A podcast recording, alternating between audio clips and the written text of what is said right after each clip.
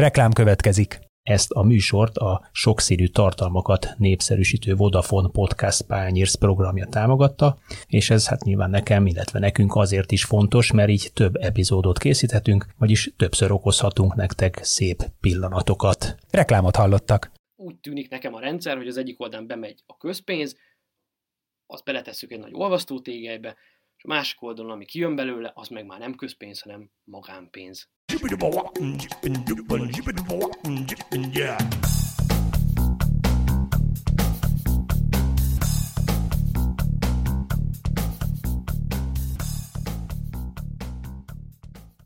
Sziasztok, ez itt a Zitzera24.hu focis podcastja, megint két vendéggel, én Kele János vagyok, nyaralásból visszatérve, Kálnoki Kis Attila. Szerbusztok. És Havasi Zsolt újságíró. Sziasztok, köszöntök mindenkit.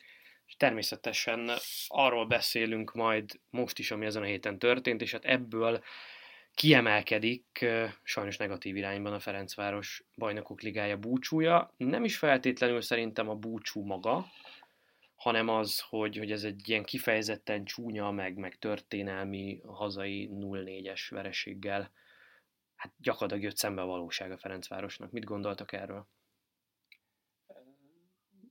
Osztálykülönbség szokták mondani, ugye, a két csapat között. Ugyanakkor Ugyanakkor többféle szemszögből lehet vizsgálni ezt a, ezt a kiesést és ezt a 4 0 vereséget. Ugye egyrészt az odavágó egy-egy azért nem nézett ki olyan rosszul, köszönhetően teszem hozzá a, a a Dinamónak, amelyik behúzta a kéziféket egyszer csak a 20-22. perc tájékán. Szerintem ők maguk sem értették, hogy miért. Tehát valószínűleg az edző sem értette, hogy nyilván nem ez volt az utasítás, hogy gyerekek álljatok le és tingit anglizzatok, hanem valahogy van a futballnak egy olyan pszichéje, hogy egyszer csak egy csapat megáll, akkor onnan kezdve nem tud fölpörögni.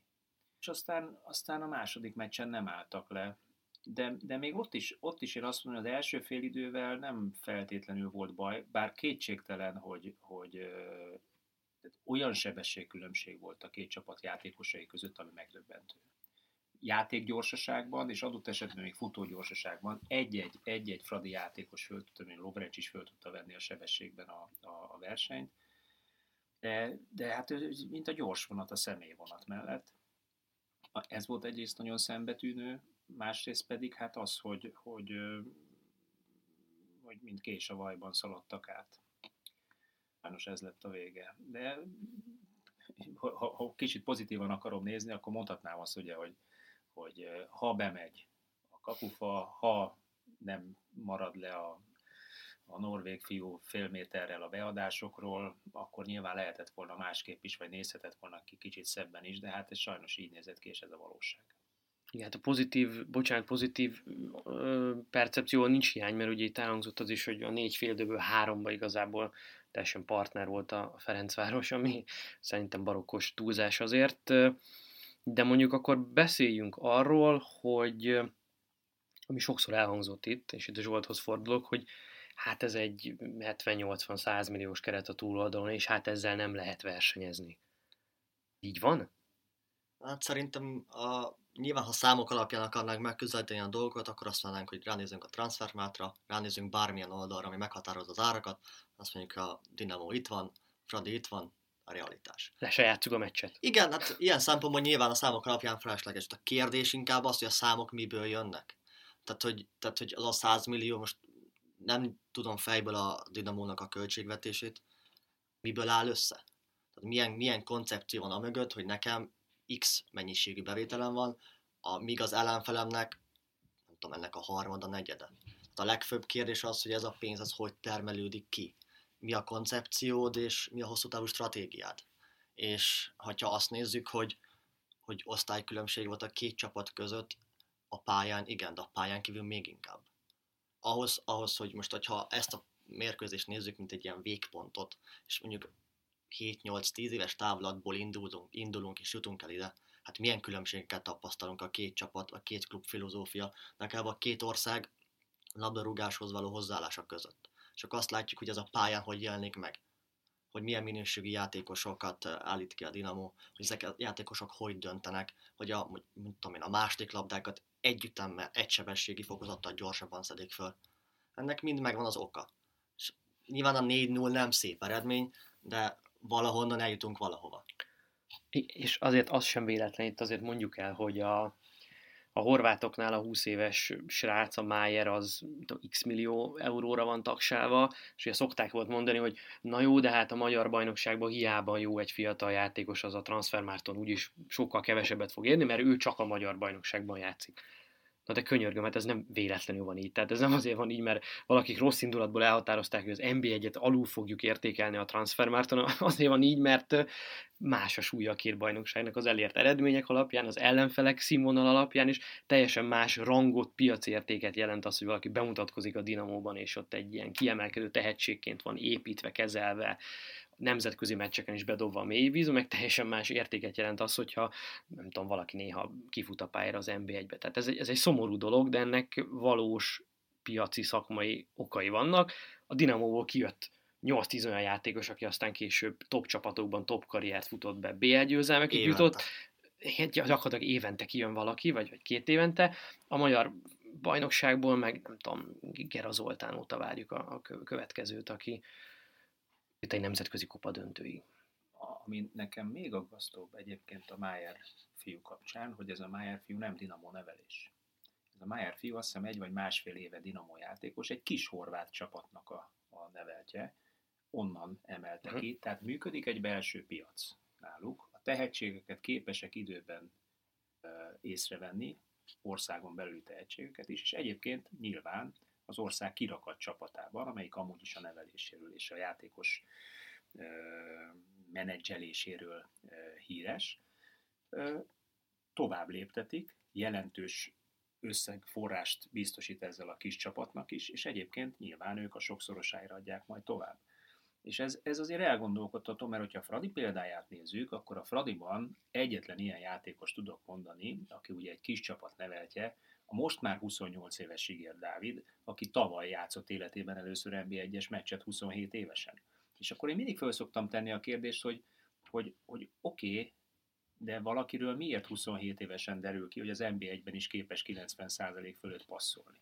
Tehát ha ezt a Sigér Dávidot valaki kiszúrja már 20 évesen, és 20 évesen, 18 évesen kellő NB1-es meccset juttatnak a lábába, kellő rutin szeret. Utána tovább léptetik mondjuk egy fokkal feljebb. És nem az olasz bajnokságban, mint a Schäfert például, hanem egy fokkal feljebb, egy osztrák, egy norvég, egy, egy eh, már a Bundesliga kettőt nem mondom, mert az már lehet, hogy kicsit nagyobb ugrás. Lengyel. De lengyel, norvég bajnokságban, és ott megmérettetik, benne maradnak a játékosban 20-30%-a, megmérik a fiatal embert, és azt mondják, hogy meg tudja ugrani ezt a szintet, akkor lehet, hogy még tovább lehet léptetni, és lehet, hogy akkor lesz európai felső közép, vagy, vagy, vagy egészen magasan jegyzett bajnokságban is magyar játékos. Így, így nem nagyon lesz. Ellenben ugye a Dinamo Zágráb az elmúlt öt évben, ha jól emlékszem a számra, 130 millió euróért árult ki játékost. Piaci alapon 130 millió euróért. Azt ki sem tudom számolni hirtelen forintban, hogy mennyi, de nagyságrendekkel több, mint a Ferencváros 5 éves költségvetése valószínűleg. Igen, szerintem ez a szomorú, és erről írtam egyébként, hogy hogy itt van Ferencváros, aminek megvan a szurkolói bázisa, megvan most az a kellő elhatározás, akarat, szándék és hátszél, amivel valóban egy működő futballklub alapjait lehetne lefektetni. Az nem kétséges, hogy ez befektetést igényel adott ponton. Most, hogy ennek a befektetésnek a forrás az, hogy én elmegyek a bankba és leteszek egy üzleti tervet, hogy jó napot kívánok, futballklubot szeretnék csinálni. Kiszámoltam, hogy ha ez és ez és ez is megcsinálom, akkor ennyiért és ennyiért, ennyiért el tudok adni játékosokat, esetleg bejutok ide és ide és ide, ennyi a tévés bevétel, és profitot tudok csinálni. És akkor a bank azt mondja, x éven belül, és a bank azt mondja, hogy hát ez 15 éven belül megtérül, adok pénzt, jó, ez egy nagyon hipotetikus dolog, tényleg nagyon leegyszerűsítve, vagy az állam mondja azt, hogy gyerekek, nekem megér annyit, hogy legyen jó magyar válogatott, jó magyar futball, tehetséges játékosok, hogy én segítelek téged az elindulásban, és aztán majd, hogyha te létrehozol egy működő klubmodellt, akkor abból adóbevétel lesz, abból járulékok lesznek, és kiépül mellé egy piac, és az nekem is jó, meg neked is jó, de hát itt nem ez történik. Tehát itt tíz év eltelt, vagy most legpesszimistább számítások, és 8-9 év eltelt, hogy itt az égből is a pénz hullik, és nem épül semmi. Az épül belőle, hogy szétnézünk külföldön, és most már ezt, ezt is eredménynek állítjuk, hogy eljutottunk odáig 8-9 év alatt, hogy most már észszel vásárolunk külföldi játékosokat, észszel hozunk külföldi edzőt, hogy bejussunk a bajnokok ligába vagy az Európa ligába, 8-9 külföldivel a kezdő csapatba. Ez Ugye- kín segít? Nyilván ez egy olyan téma, amiről lehet, hogy nem 40 percet, hanem 47-et kéne beszélgetni, de az, Attila, amit mondta, arról az jutott eszembe, hogy házat nem a tetejétől kezdünk el építeni. Ugye ez egy elég klasszikus mondás, így a, a, aki szokott olvasgatni, így talán Dárdai Pál is beszélt egyszer erről. Szerintem ez az alapja mindennek, bár ez egy kicsit paradox, amit most mondok, hogy nem a tetejétől kezdünk, és az alapja mindennek. De egy dolog, tavaly 2018 végén volt egy előadás, készítettek egy felmérést. És kíváncsiságból azért megnéztem újra, 2012 és 18 között négy alkalom volt, amikor a Fradinál pluszba volt a játékos vétel és eladás. Ezen időszak alatt a Zágrábi minden alkalommal többlet volt, és a, az ár, ér, ár, árarányt fogok mondani, 1,5 milliárd forint a Fradinál, és 35 milliárd az Zágrábnél. Tehát erről beszélünk. Míg az egyik, egyiknél piaci alapú logika mentén építik föl, és, és az alapoktól megvan adva játékos ut- utánpótlás nevelés, rendszer szintű utánpótlás nevelés, annak megvan a folyamata. És nyilván és akkor nyugat-európai példákat most hogy ne hozzunk ide, hogy ők hogy építették föl, de hát ezt meg lehetett csinálni tőlünk pár, pár száz kilométerre. Ez, ez, egy, ez egy koncepció, ez egy stratégia, ez egy eldöntött kérdés. Nálunk látványsport van. Lát, tehát a, a labdarúgást látványsportnak hívják, és azt mi látványsportként is kezeljük, mert örülünk neki, hogyha sikerek vannak, de a sikerek mögötti tényezőket soha nem boncolgatjuk, amikor sikerek vannak, pedig majdnem annyira fontos a siker mögötti összetevő, vagy a, vagy a mögöttes tényezők összessége, mint az, hogy, mint az, hogy mondjuk a, a videóton, vagy mondjuk a válogatott két az EB-re Európa Ligát nyer. Ezek önmagában egyszer-egyszer eladható tényezők, de rendszer szinten és hosszú távon nem jelentenek megoldást. Nekem, nekem az egész történetben, és akkor kicsit elszakadok egy hangyányit a Ferencvárostól, általában a magyar klubokról és a, a, a futball szervezésről oldaláról nézve a dolgot. Az elmúlt kilenc évben, 2010 óta, ahogy te is mondtad, ugye pénzeső van, amit én meg úgy fordítok le, hogy van ugye a magyar futballnak egy, egy kormányzati elhatározása, hogy próbáljunk meg visszakerülni a térképre, és van egy Magyar Labdarúgó Szövetség, amely tulajdonképpen szervezi ezt a játékot, végrehajtja, vég, megszervezi, ugye figyel a, a pénz elköltésére, és közgazdaságilag ellenőrzi az egészet. Én azt kell, hogy mondjam, bármennyire is ugye a lelátó népe nem így gondolja, mert a MLS az, az hát hogy fogalmazok, homoszexuális általában az ő, ő, ő meglátásuk szerint.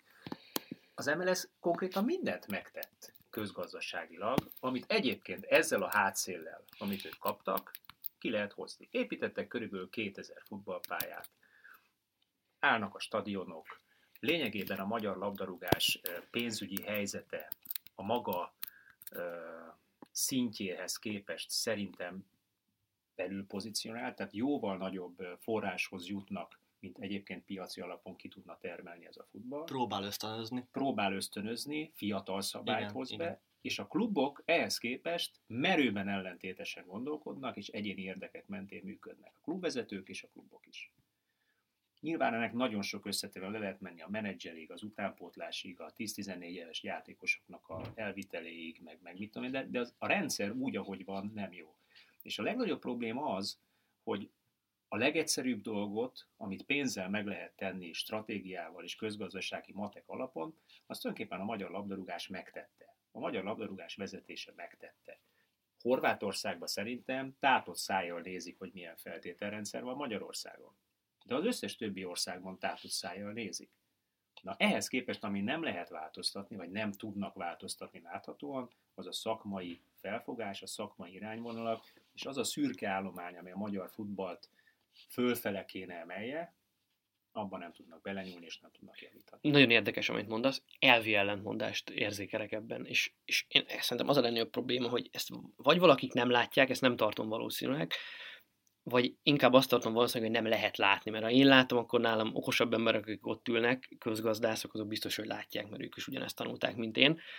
Korna Jánosnak vannak művei a, egyébként a szocialista gazdaság működéséről, és azok a maguk idejében eléggé korszakalkotóak voltak, és ő mondta ki végül is a, a szocialista gazdaság működés képtelenségének a, a tézisét, hogy ha bizonyos szektorokban, vagy az egész gazdaságban ugye puha költségvetési korlát van, tehát annyi pénz van, amennyit mondunk, hogy legyen, az pontosan azokat az ösztönzőket öli ki, ami a haladás, a fejlődés, az előrelépés, az innováció lehetetlenné válik, hiszen legfeljebb majd lesz több pénz. Ha most így csődbe mentünk, akkor jövőre több pénzt kérünk, és nem megyünk csődbe. Ez ugye a közgazdasági logika teljes hiánya. Tehát itt, itt ugye kicsorbul a, ennek, a, ennek az, az élén az egész. Tehát, hogy lehet, hogy az MLS megpróbál a rendszeren belül közgazdasági logikával gondolkodni, és azt mondani, hogy gyerekek, van ennyi pénzünk, költsük el hatékonyan, de ha maga a rendszer az, hogy gyerekek, annyi pénz van, amennyit szeretnétek, akkor mindenki mellé kellene egy ilyen ostoros MLS-es ember, aki mindig így rácsap a hátukra, hogyha a közgazdasági logikával ellentétesen gondolkodnak, ami meg nonsens. Tehát ha itt érzek egy ilyen elvi ellentmondás, és amíg ez nem oldódik fel, addig definíció szerint nem, nem lehet előrelépés, mert ha egy rossz rendszerre rájöttünk egy csomó pénzt, el, el fog folyni a pénz. Tehát egy lyukas zsákba belöntjük, először meg kell foltozni a zsákot, és utána persze bele lehet önteni a pénzt, ami nyilván kell, mert infrastruktúrában nyilván látszott, hogy tőkehiányos a magyar futball, és a többi, és a többi, de lyukas a zsák. Tíz éve öntjük a lyukas zsákba a pénzt, és még mindig lyukas a zsák. És abba egyébként, amit mondtál, szerintem ebből ered persze igazad van. Tehát én, én mindig ezt mondom. Mi, mi az? Akkor mondjuk ki. Szerintem tudáshiány van, a tudásdeficit De van a magyar futballban. Van. Valószínűleg ugye szakmai szinten, és valószínűleg vezetői szinten. Hát meg érdek. Ki. Nem tudom. Érdek? Az... Érdek? Nincs, igen. igen. Tehát nem abszolút. érdekel, nem érdekel. Tehát a látványsport az, tehát hogy látvány van, sport nincs. Látvány az nyilván mint kapsz eredményeket, tehát egyszerűen csak, csak beesik Stadion, szép Igen, tehát hogy, de de a, a látványt lehet, lehet átfordítani szavazattá. A mögöttes rendszert, egy 5-10 éves munkát hogy? Hol nem, nem nyersz. Tehát, hogy valójában ezért azt nem felejtjük el, hogy, tehát, hogy a sport mögötti politika az okkal tevékenykedik úgy, ahogy. Vagy azért, Nyilván amiért. megvan ennek a politikai érdeke, vonzata is, ez, ez szerintem senki nem a kétségbe, de én kicsit visszakanyarodnék arra, hogy, hogy ugye ezt szakmai tudáshiány, Tudjátok, hány edző van, futballedző Magyarországon? Mondjatok egy számot. Ezer, nem tudom, valami. Nem, nagyjából négyezer. Uh-huh. Most próbálj meg egy négyezeres tömeget, amelyik mondjuk a, valahol a középkorban ragadt tudásilag, hirtelen mondjuk a tudással fölvértezni, ami mondjuk megfelel a mai modern kornak. Mindezt egységben. Mindezt egységben. Én még azt se vonom kétségbe, hogy bár ezen vitatkoznak, hogy mi a jó irány az MLS továbbképzési rendszerébe, hogy valóban korhű anyagot oktatnak, vagy már egy kicsit régebbit, vagy de, de, de én azt mondom, hogy biztos, hogy biztos, hogy a legmodernebb anyagokat kapják, hiszen az UEFA-tól veszik, állandóan frissítik, stb. Egyszerűen nem tudják ezt a tömeget megmozdítani olyan irányba, hogy egységesen elinduljon valamerre. Ehetetlenségénél fogva minimális fejlődés érezhető utánpótlás szinten, koncentrálták a játékosokat, ezáltal ugye nagyobb az iram az U15, 17, 19-es bajnokságban, ez kétségtelen, az iram nagyobb. De a játéknak a minősége, képe, az maximálisan nem hasonlít a modern futballra. Maximálisan. Meg ezek ilyen technikai kis, kis belenyúlások, de én megint elemelkednék ezzel egyen föntebb. Mondod itt az MLS edzőképzést, ugye volt itt már spanyol modell, holland modell, Sokféle. német iskola, most éppen nem tudom mi, volt már a horvátok is, amik kutyán kölykei, meg akkor őket másoljuk lesz, szóval minden volt már, az alapvető logika nem változott soha, hogy itt egy frontális oktatásban gondolkodunk, tehát beül négyezer ember, most képletesen értem négyezer edző, mi kiemelünk közülük egyet-ötöt, és ők megmondják, hogy hogyan kell futballozni. Na nincsen ilyen, hogy hogyan kell futballozni. Most ki tudja, hogyan kell futballozni? Pep Guardiola vagy José Mourinho? Elenio Herrera, vagy, vagy Cesar Luis Menotti. Szóval, hogy mind a kettő, ezek óriási edzők, és teljesen más gondoltak a játékról. Tehát nincs olyan, hogy valahogyan kell futballozni. Nagyon sokféleképpen lehet futballozni. Igen, de az alapja a futballnak ugyanaz. Az egyet. Az, az tök ugyanaz az alapja a futballnak. Az egyén, én, én ott, uh-huh. ott látom a hibát, hogy az egyén képzésének az tök ugyanaz.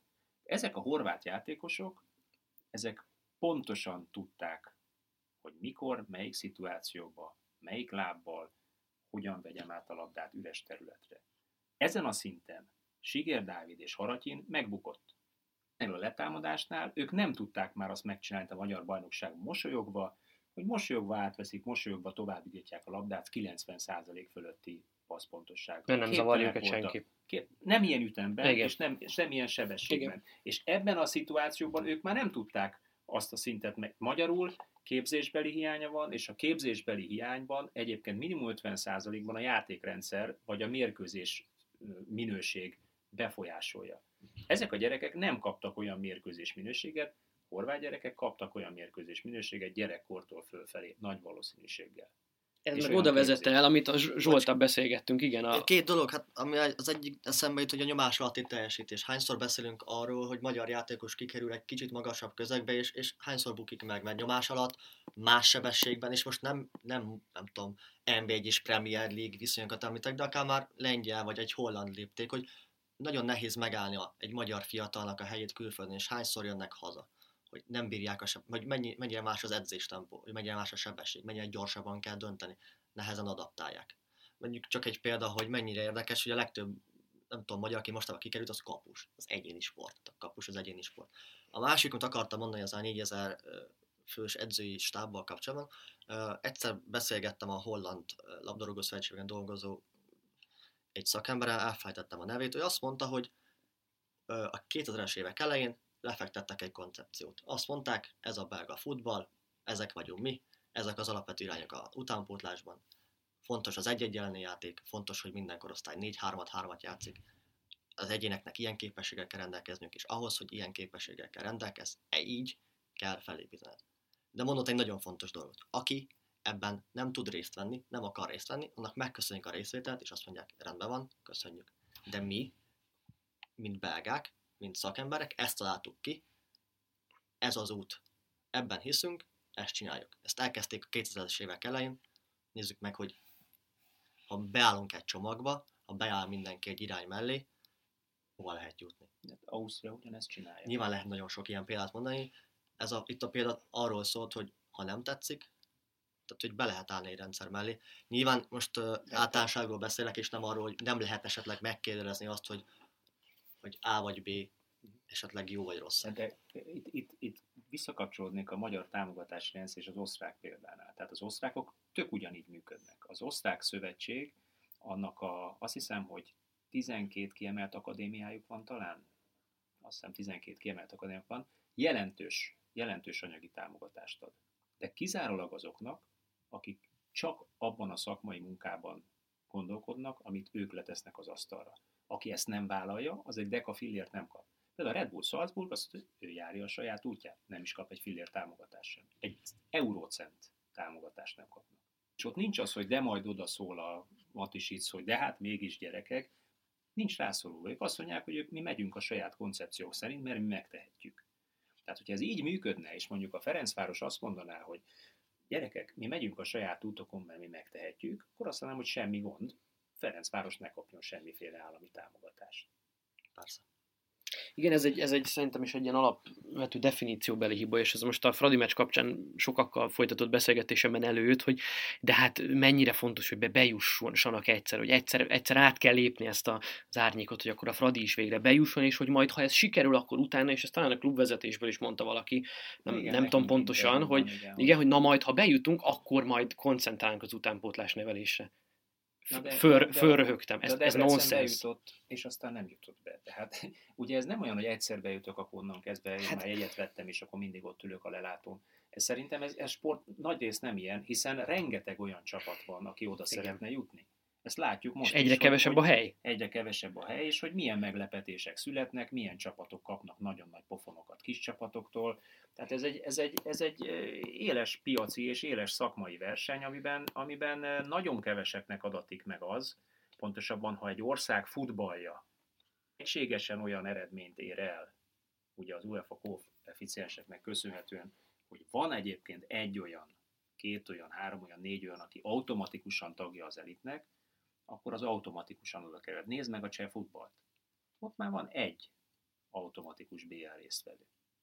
A cseh futball elérte azt, a cseh futball, hogy sokkal magasabban pozícionált. Igen, voltak három, volt egy három Európa Liga csapatuk volt a csoportkörben, Igen. egymás után két évben is azt hiszem, Jablonec-től kezdve, Sparta, Slavia, Pőzen, igen, hát nem, nem ott tartanak, hát ott, Ők is, azt, a, azt is érdemes lenne megvizsgálni, hogy ők, ők hogyan csinálták ezt az elmúlt mondjuk 20 évet, hiszen tök egy vagy 30 egy tőről fakadtunk, ugye? Tehát és cseh, cseh játékosok. Ugyanabból a rendszerből alakultak át egy, egy, egy piacibb rendszerbe. Igen. És cseh játékosokkal például Pőzen, vagy ő a tavaly a Európa Liga legjobb nyolc közé Jugoszlávia, azért ott is szlovák játékosok voltak zömében, tehát nem az, hogy, nem az, hogy lasszóval kellett őket fogni. De arra akartam az előbb kiukadni, hogy ugye persze jusson be a Ferencváros, ez tök jó cél egyébként, de hogy, de hogy azért ne legyünk már naívak, tehát itt a magyar állam az államnak nincs pénz, ezért ugye mi adófizetők támogatjuk ezt a sportágat, és emögött az a mögöttes cél, amennyire hozzám eddig eljutott, hogy a magyar válogatott jobb legyen,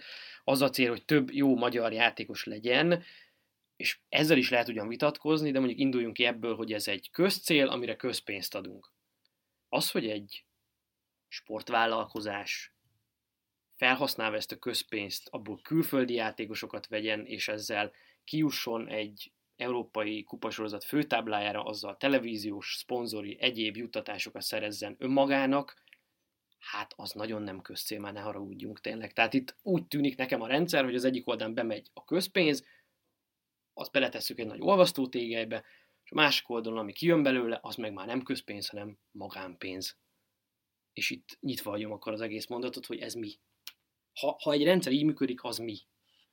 Hát valami szürke átmenet, de, de nyilván abban is van igazság, amit mondták közgazdaságilag, ugye, hogy, hogy ha egy piacot a halott állapotból föl akarsz éleszteni, vagy egy új piacot akarsz építeni, akkor először forráshoz kell juttatni. Ugye a teljes bankrendszer az így működik, szeretnék egy vállalkozást, leteszek egy üzleti tervet az asztalra, ahogy mondtad, bank rábólint, jó, csináljuk, 8 év nyereséget kell termelni.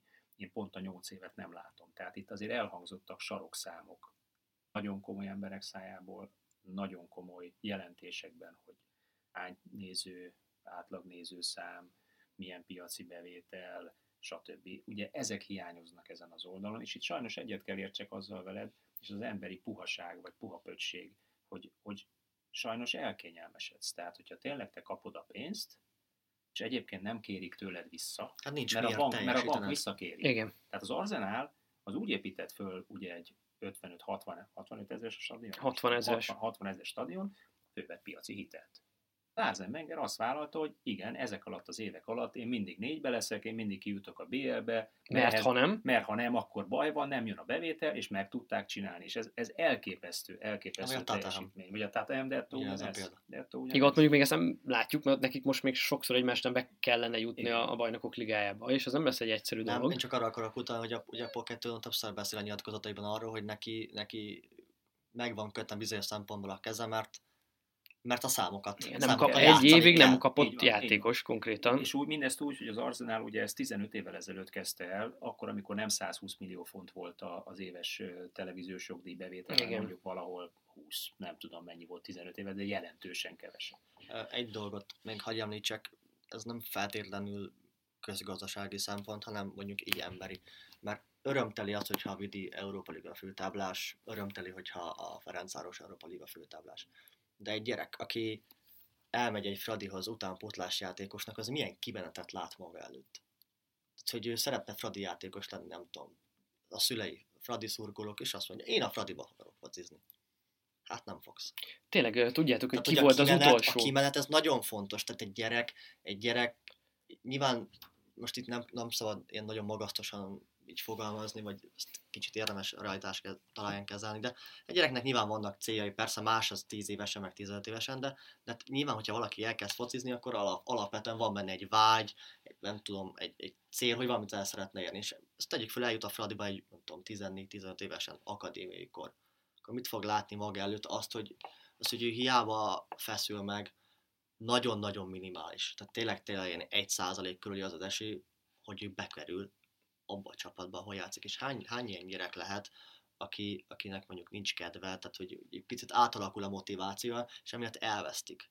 Elvesztik. Hogy ez, ami mondjuk megvan, Horvátországban, hogy a gyerek látja a kimenetet, vagy sokkal láthatóbb a kimenet, mert mondjuk egy Dinamo Zagreb e, első számú keretében ilyen 40-50 százalék, lehet, hogy valamikor 60 is a horvát játékosok aránya. Ez azt mutatja mondjuk egy következő generációnak. Én most éppen most, most, most bosnyák nem, nem van, meg... Nem mostani időszakra mondom, hogy, tehát hogy egy, egy ilyen hosszabb távról beszélek, hogy azért az 50% körül mozog minimum.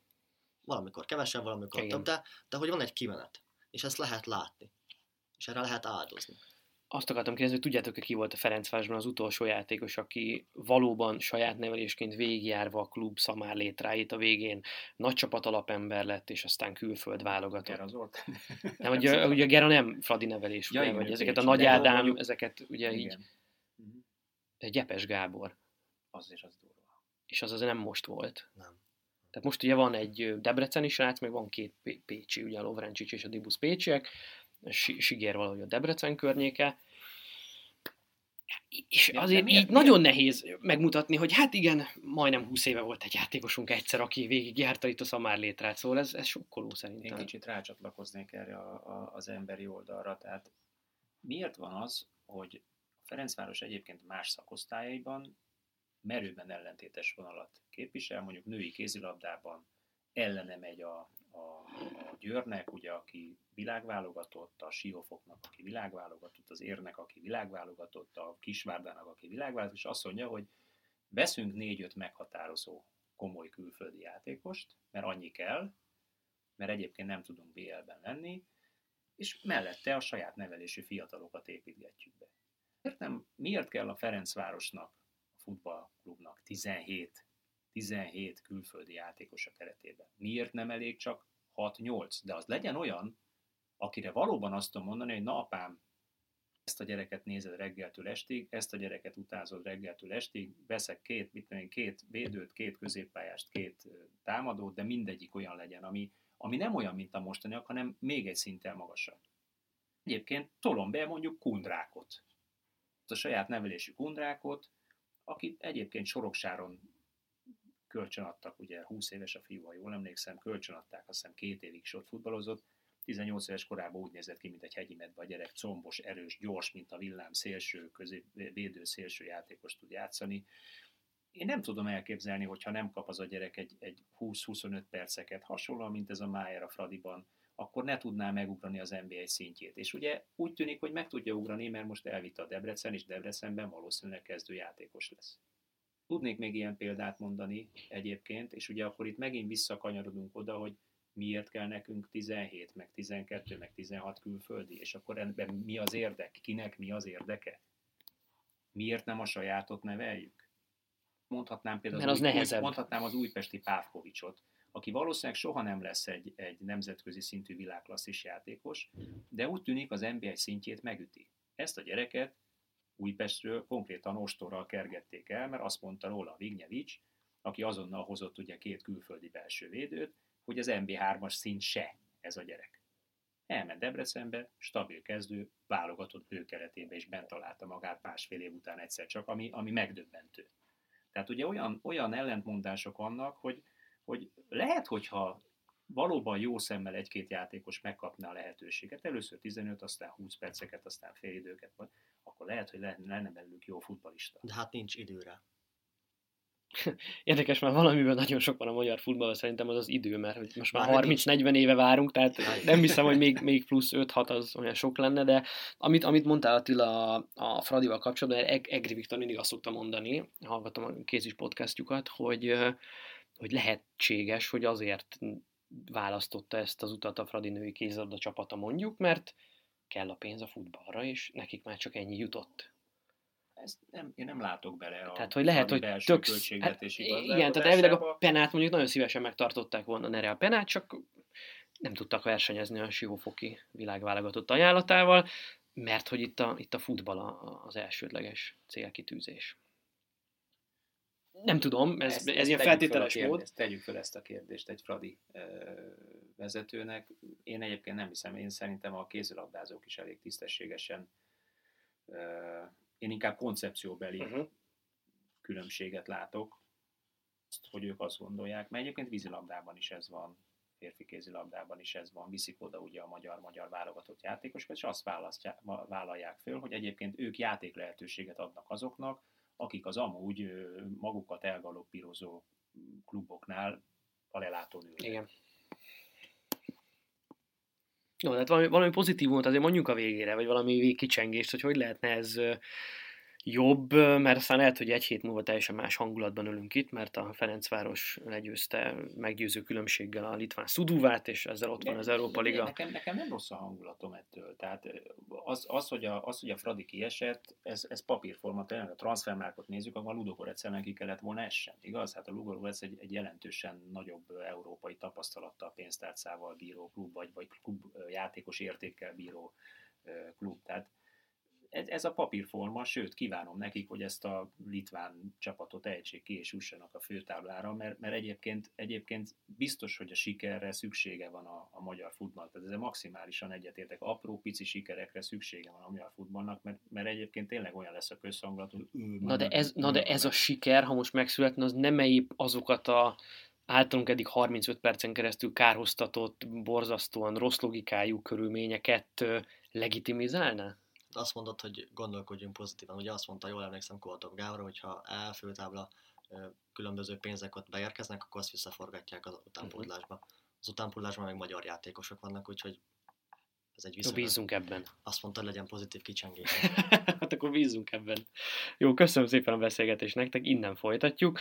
Nektek a figyelmet köszönjük, értékeljetek bennünket, szóljatok hozzánk, és tartsatok velünk a jövő héten is. Sziasztok! Sziasztok! Hello, sziasztok!